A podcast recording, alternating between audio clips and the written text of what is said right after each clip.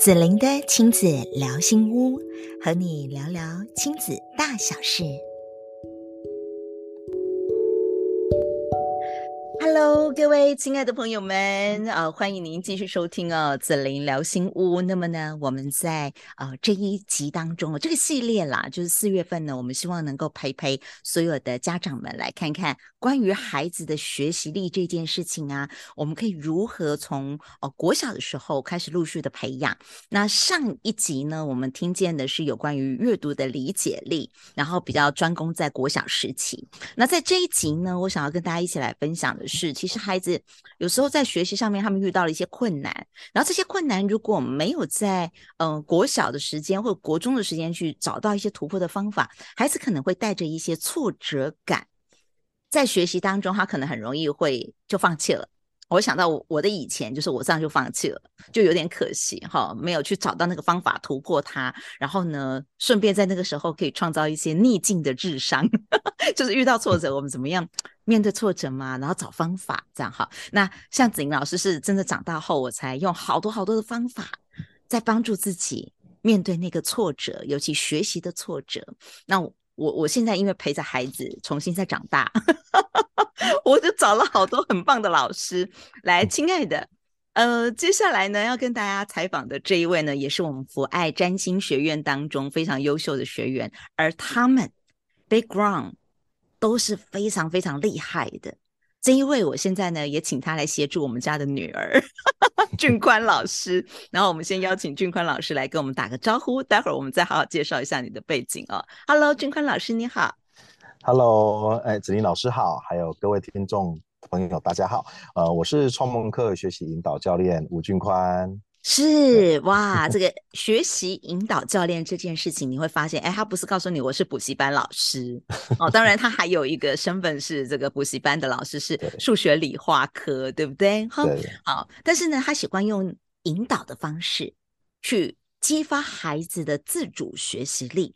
那同时，你又是这个屏东县资优教育协会里面的总干事，意思就是，其实，在你们这样的一个方式的引导之下，其实孩子会往这个成绩越来越有成就感的路上前进。哈，那那这个部分，其实我们对于孩子们的学习是很重要的。但我们要给方法之前啊，嗯，我们先来分享一下有关于阿宽老师自己的生命故事，好吧？哎，他以前自己是放牛班。然后啊，好，放牛班不打紧，但后来他有一个很重要的转折，他找到了读书的方法，然后呢，他就考上了这个台湾科技大学。啊，那后来就当老师嘛，对不对？然后你还可以在补教业里面陪好多的孩子把功课考得很好，这样哈。那这个转折可以来跟我们分享一下，因为我知道你人生转折有几大转折。我们今天先分享两个点的转折，第一个是放牛班。叫做那个时候可能有点自我放弃了，对，那个你可以叙述一下 在那个阶段你发生什么事吗？那你遇到什么样的困难吗？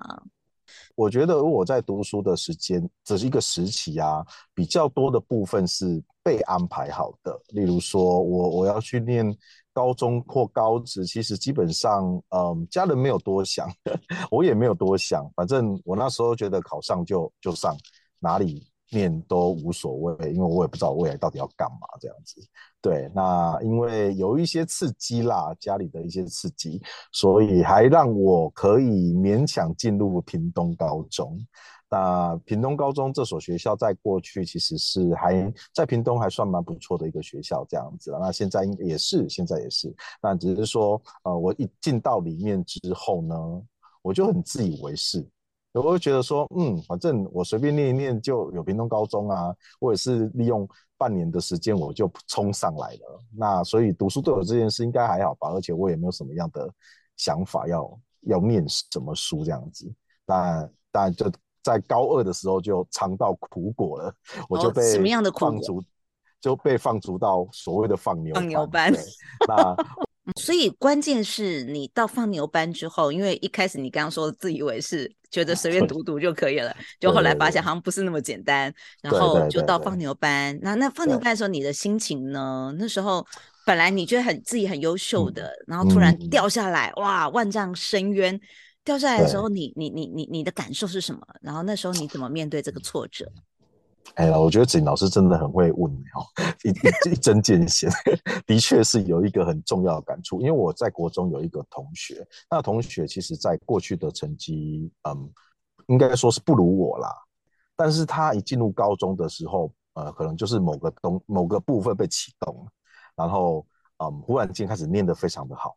然后甚至他进到了所谓的好班，就就、啊、呃成绩比较高的，然后我又进入放牛班，嗯、然后我就觉得说，哇，怎么这样啊？算了啦，随便。我那时候的确是有一点点放弃自我，对，然后开始去关注嗯非学习的事，非所谓学科学习的事情。例如说，啊，跟朋友去哪里玩啊，把妹啦 之类的，就青少年很爱做的事情，那时候你都进行了，就对了。对，我就开始做一些，嗯，这些，嗯，可能自己觉得，反正不念书了啊，就随便啊，看看别人在干嘛，我就去干嘛，这样子。对，所以就是非常漫无目标啊。其实那个时间点是这样子的一个生活，是，那是有一点自我放弃了，对不对？对。那那那什么转折点让你觉得？好像要想办法把自己考好，然后然后好像又产生了新的动能。那里有发生什么样的事情吗？呃，其实其实转折点是在我其实这边可以，呃，我的 算是我的黑历史啦。我自己这个大学联考总总共考三遍。对，我重考了两次，哦、对，谢谢谢谢俊坤老师愿意跟我们分享这一段黑历史，我可以 很激励人的哦。对对对，那呃，我我会考到第三遍的原因，是因为我前两次都会觉得说，好吧，我以我的能力应该随便考都有随便的大学可以念，但我觉得我我我觉得老天爷想要把我摆在某个位置上，他不想要让我随便在某一个位置上就。过去了这样子，对，那于是我我不管我前两年不管怎么考，我就是最低的大学我都差一分，就是。啊对，最糟糕的那个大学，我们想最糟糕嘛？这样好像讲这样讲不太好。反正就是最低录取的那一所大学，我还差一分才能进去，我就觉得超好笑的。对，是 是，所以所以呢，对不起，呢你再继续。没关系，谢谢。就是，所以我我在嗯第三次重考的时候，我开始觉悟，再加上有一个兵役问题，然后我真的很害怕。很害怕进去被当高中生超体能这样子，对，那呃，我觉得有一个恐惧跟压力，然后再加上自己觉得好像不念不行，于是给自己一个很强大的动力，然后我在那一年把自己规划得很好，我利用所有的老师所教的学习计划，然后老师所教的任何的学习技巧，好，解题技巧、学习技巧，我用尽了，然后呃，我用花了半年的时间把我自己。呃，不稳的根基打好，每一题每一题数学题，我从头来，然后把所有的呃根基全部这样子一层一层的堆叠，所以我在下学期的时候进步到连主任都说，都把我叫去说，你是我们的重点学生，你一定要考好。哇哦，哎，我听到这里我好感动，我起鸡皮疙瘩了。所以你用一个下学期的时间。然后呢，想方设法，所以这时候我们要说恐惧也是有好处的，嗯、因为你因为你怕进到军营当中，到时候被人家乱 操一通，所以知道你一定要想办法把试给考好，这样，然后你就逼。你的潜能就被逼激发出来，因为就找方法了。嗯、然后难怪你看你这一些的过程，就可以成为现在帮助现在的孩子们找到好的学习方法。那我们就可以从后面的后半段 班，然后追追追追追，慢慢的，你看就你就变成重点学生。那、嗯、后，后来确实也考得很好，考上好的学校啊、哦。好，所以在这样的过程当中，这个是在学生时期的一个很重要的转折。那后来呢？为什么你会往这个学习引导师？的路上，而且很笃定的前进，然后开始影响好多好多的孩子们。对，这里也有一个转折，嗯、对不对？对，的确是。这边很非常感谢子林老师，因为其实老实说，我过去的学习都不是为了自己。嗯，我觉得回忆起来，我所有的学习都在为别人，就为爸妈，或者是说为了一般的社会眼光。那其实我上了大学之后，我根本不知道我读这个科系到底要干嘛。然后再加上我的外文不是很好，所以但这个科系，因为它蛮，它是算蛮先进的一个科系，就高分子工程。那所以它里面的一些嗯书籍，就大部分都是原文书，原文嗯、对，所以我读起来就相对难过。然后再加上我自己不知道我读这个到底要干嘛，它是我的兴趣吗？其实很怀疑啊。对，那于是呃，我开始去做打工，去当家教，然后开始去看，开从从家教里面各个过程开始发现，哇，原来孩子其实他们在以前的教法是听不懂的。对，嘿，然后。呃，但我彷徨了很久啦，很大一段之后，然后我绕了一大圈，然后呃，我我在某一个讲座遇到了子林老师，这样子，对，那做了一个深度的一个讨论跟聊聊天，这样，然后我就从那个时候开启了，我觉得我应该要去做一个引导孩子学习的人，对，用我所有的经验，因为我觉得我这些经验足够让学生，嗯。从嗯，就是我不知道到底要这样干嘛，我不知道怎么就对自己自我做设定，然后可以给一个计划，给一个想法，跟给一个方向。好棒！其实我也很珍惜，那大概应该有三年前了吧。三 三三三年多前哈，疫情还没有发生之前，然后跟俊宽老师，我们有一个很好的机会，然后我们那时候就抽抽产卡，然后梳理一下，然后重新定位一下，然后就发现，我就说天哪，你要做的这件事，你一定要去做。我那时候好鼓励他，为什么呢？因为他可以把他生命当中的那一些挫折转折，然后他怎么样翻上来的。那个过程其实是可以带来给现代的孩子一些好的方法，因为现在孩子其实其实有时候常常是没有方法的，然后我们又不想要现在的家长，我们才不要他们走填鸭式的嘞，我们希望说孩子能够有自主学习力，然后他懂得思考，这个是我们现在的家长想要的。所以呢，我们听完了阿宽老师的故事之后啊，我们再把他拉回来到，哎，那如果你的孩子其实你看哦，这个学习，因为到国小还比较简单一点，到国中其实是一个很重要的坎，嗯、就是你那个坎有没有跨过去，嗯、这里就很重要。很多孩子在国中时期那个挫折感太大了，对，抓不到抓不到那个学习的方法。嗯、所以我我想请那个俊宽老师来跟我们分享一下，就是从国小高年级，就比如说他六年级要跨到这个国中的这个阶段，嗯、我们做家长的可以怎么样？就是说可能多注重孩子的哪哪些部分的。养成，那这个会有助于他们往国中跑的时候，会稍微再更顺利一点点。嗯哼哼，其实其实我这边呃，有就我自己的教育观察，我觉得这个先嗯强调一下，这是我自己的个人研究的想法。那嗯，因为我觉得现在的一个嗯教育的科目上，就是课纲上的编制，其实有很大的。断层从国小到国中，然后从国中到高中，其实嗯是是非常不连贯的，对。但这个不连贯，我相信是过渡期啦，对。因为老实说，在课纲上删减了很多呃我们的年代呃本来有学的东西。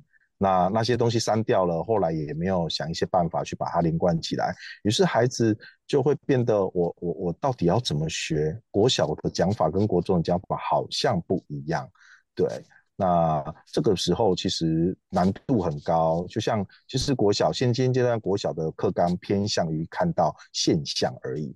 嗯所以它相对的非常简单，就是相对于国中，其实相对很简单。嗯、那这个简单会开始产生错觉，为什么错觉呢？对，就是呃，蛮多家长会将孩子送往安亲班也好，或者学校的练习也好，你只要练习的够多题目，你的成绩基本上不会太差。嗯，对，所以才会很重视要做评量啊这一些的，对，对不对？嗯，对，但是。呃，这这这这个方法上了国中之后，基本上是会让他自己的一些学习的样态变得很艰苦。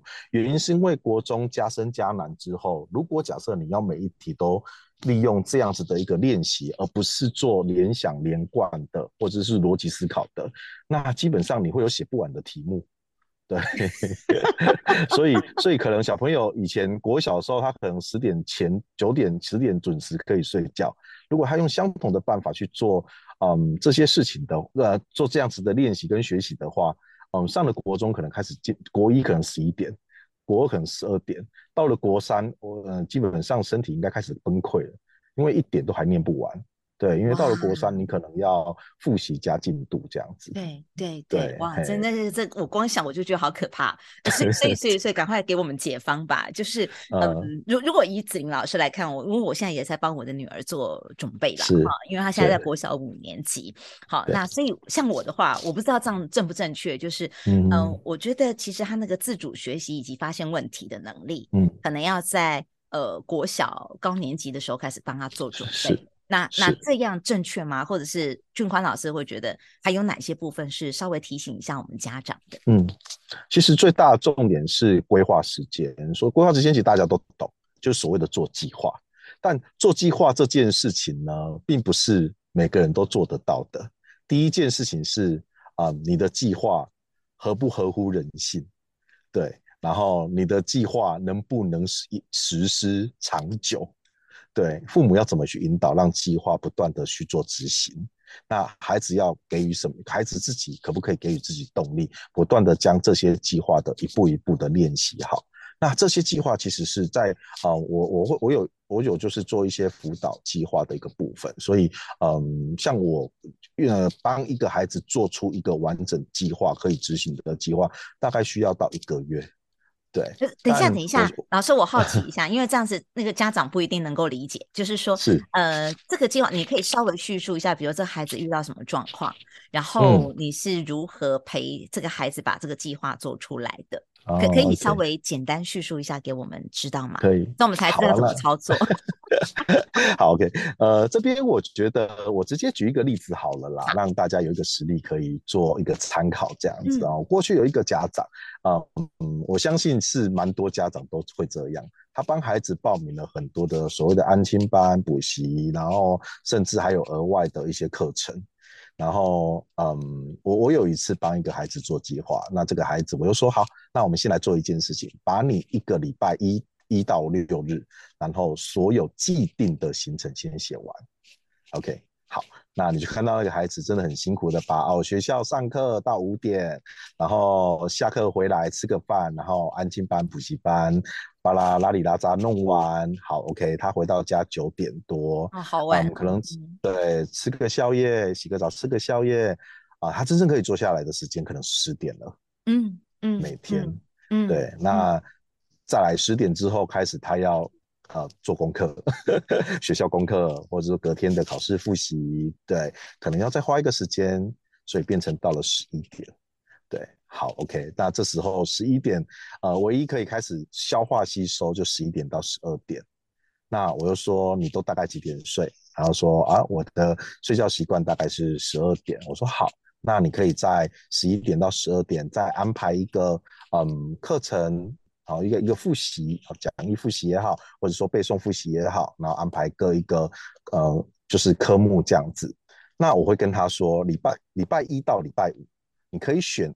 一天是你觉得最开心的时间，然后去安排你不太喜欢的科目，然后对，因为这个要平衡一下，然后你再就是嗯，嗯，就是呃，觉得一天呃一个礼拜，像例如 Blue Monday 哦，因为礼拜一症候群这样子，你觉得礼拜一真的是会让你很累的那个时间，好，那你可以安排一个让你读起来很开心的科目。对，那其他的科目就随机乱排就好了，没有关系。对，嘿，所以这就符合我，我会把它定为这叫符合人性，因为你不可能在已经很痛苦的时间还去拿起痛苦的科目，基本上你翻开第一页你就想睡觉了。嗯，俊宽老师这个 idea 还蛮好的。哎，我请问一下，这个孩子是几年级？呃，他被我辅导的时间点是国国一的暑假。国一的暑假，你看国一吓 死人了，就就已经是排的这么满的状态，超满。OK，所以所以俊宽老师会用很弹性的方式陪孩子去，呃，先让他把既定的行程排出来，对，然后呢，再抓出呃这个孩子他还可以用你的方法来学习的那个时段，大概是什么时段，让他把它 Q 出来。然后他 Q 出来之后呢，呃，俊宽老师又用了一个方法，叫做呃难的科目要摆在比较快乐的那一天，对，就是你比较喜欢那一天的整个的状态，因为你自己知道说，可能你的早白天的科目是什么，然后可能你会遇到什么样的事情。你如果是开心的心情，那时候你再来搭配一个比较有挑战性的，是没错。那如果那天已经很难了，好，那你那天要搭配的复习，可能就是一个你比较拿手的的科目，没错。好，类似像这样子，对。那还有要补充的吗？这一块？呃，在几点好了，现在就是第二第二个的部分的话，计划一定要以周为单位，不能以天为单位。是，以天会会死人的，我告 诉你。大概大概做两天你就做不下去了，因为你永远会觉得我的计划赶不上变化。是，但是以周为单位才能符合，就是用计划来应变变化。是，我们举例说明好吗？对，以周。这件事情，周，例如说，其实基本上，哦，我像我们现在学生，六日会是最空闲的时间。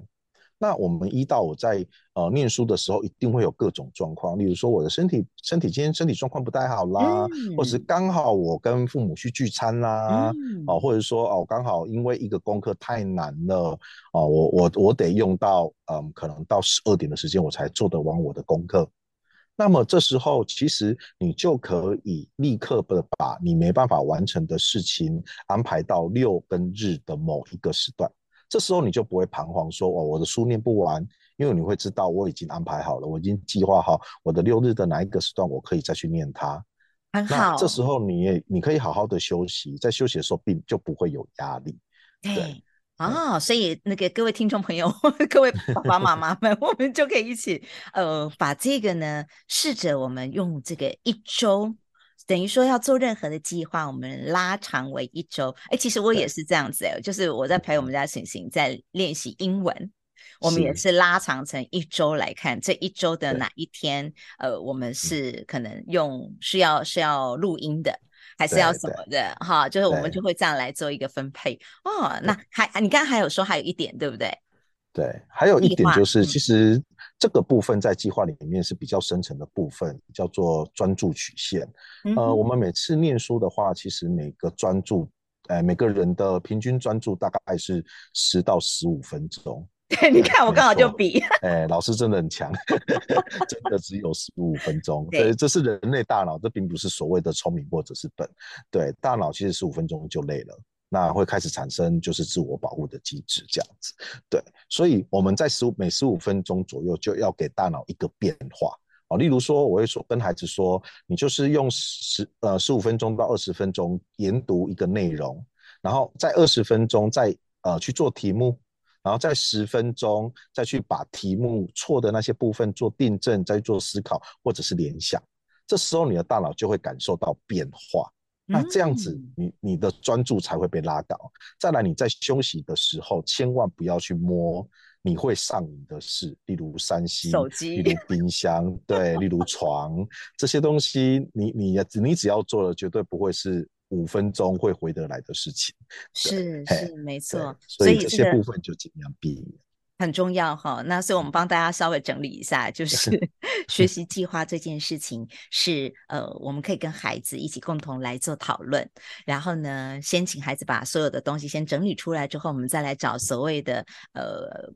应该算是空余时间了哈，就是有些叫做既定的，一定要的。是，那有一些是呃空余的时间。那甚至于，其实我刚刚是有思考一件事情，嗯、搞不好其实呢，嗯、呃，要做这个学习计划，其实它重要的，反而有机会也可以把既定计划里面做一点弹性的调整。也就是所有每一个既定计划都是需要的吗？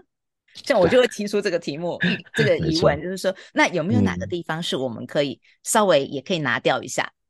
对，让这个地方多出一点空间，然后这个空间我们可以拿来做一个，嗯、呃，属于一个比较新式的思考的方式，是去做一个不一样的学习。好，那或许这个弹性必须拿捏在我们的家长的手上，就是我们怎么样跟孩子去讨论，然后把这个计划，然后以周为单位，然后还有就是呃，不跟大脑作对哈，就是说呃，专注 力大概在十五分钟到二十分钟，我们就用区段区段的方式来进行我们的嗯学习啊，或者是这个思考的。算是模组可以变化这样子哈，每十五分钟到二十分钟我们就一块，然后很像可以使用那种番茄钟的番茄钟的那个方式来帮我们在家里自己要复习的时候，呃，有这样的一个比较弹性的一个做法。那今天这一集非常的棒哈，我相信这个我们的爸爸妈妈一定会觉得哇哦。所以呢，我们谈到的叫学习计划是这一集的主轴。那下一集呢，我一样要邀请我们的阿宽老师来跟我们分享。那我们要分享些什么呢？就是呃，那关于孩子如果在做这些学习计划的时候，他也遇到挫折了。好，那我们家长态度就很重要了。我们可以用什么样的方式在家里也试着去引导他们呢？那下一集有更多的故事要来跟大家做分享，包含我女儿的故事。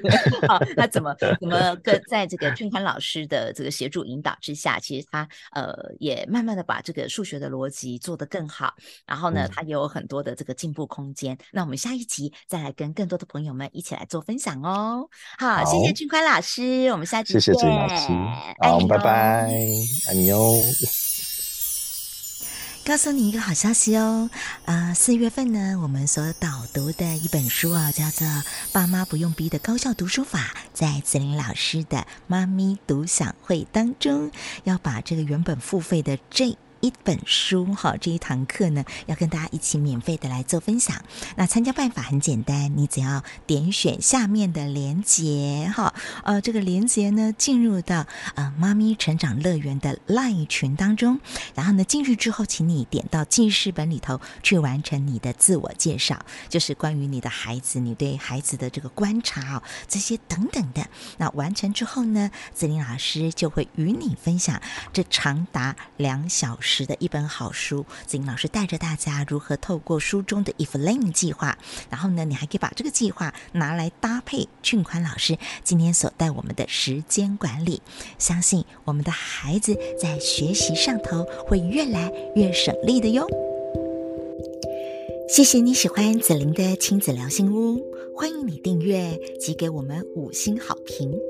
相关的公益讲座以及课程连接，我都会放在节目栏位当中与你一起分享。子玲的亲子聊心屋，让你的家庭关系更幸福。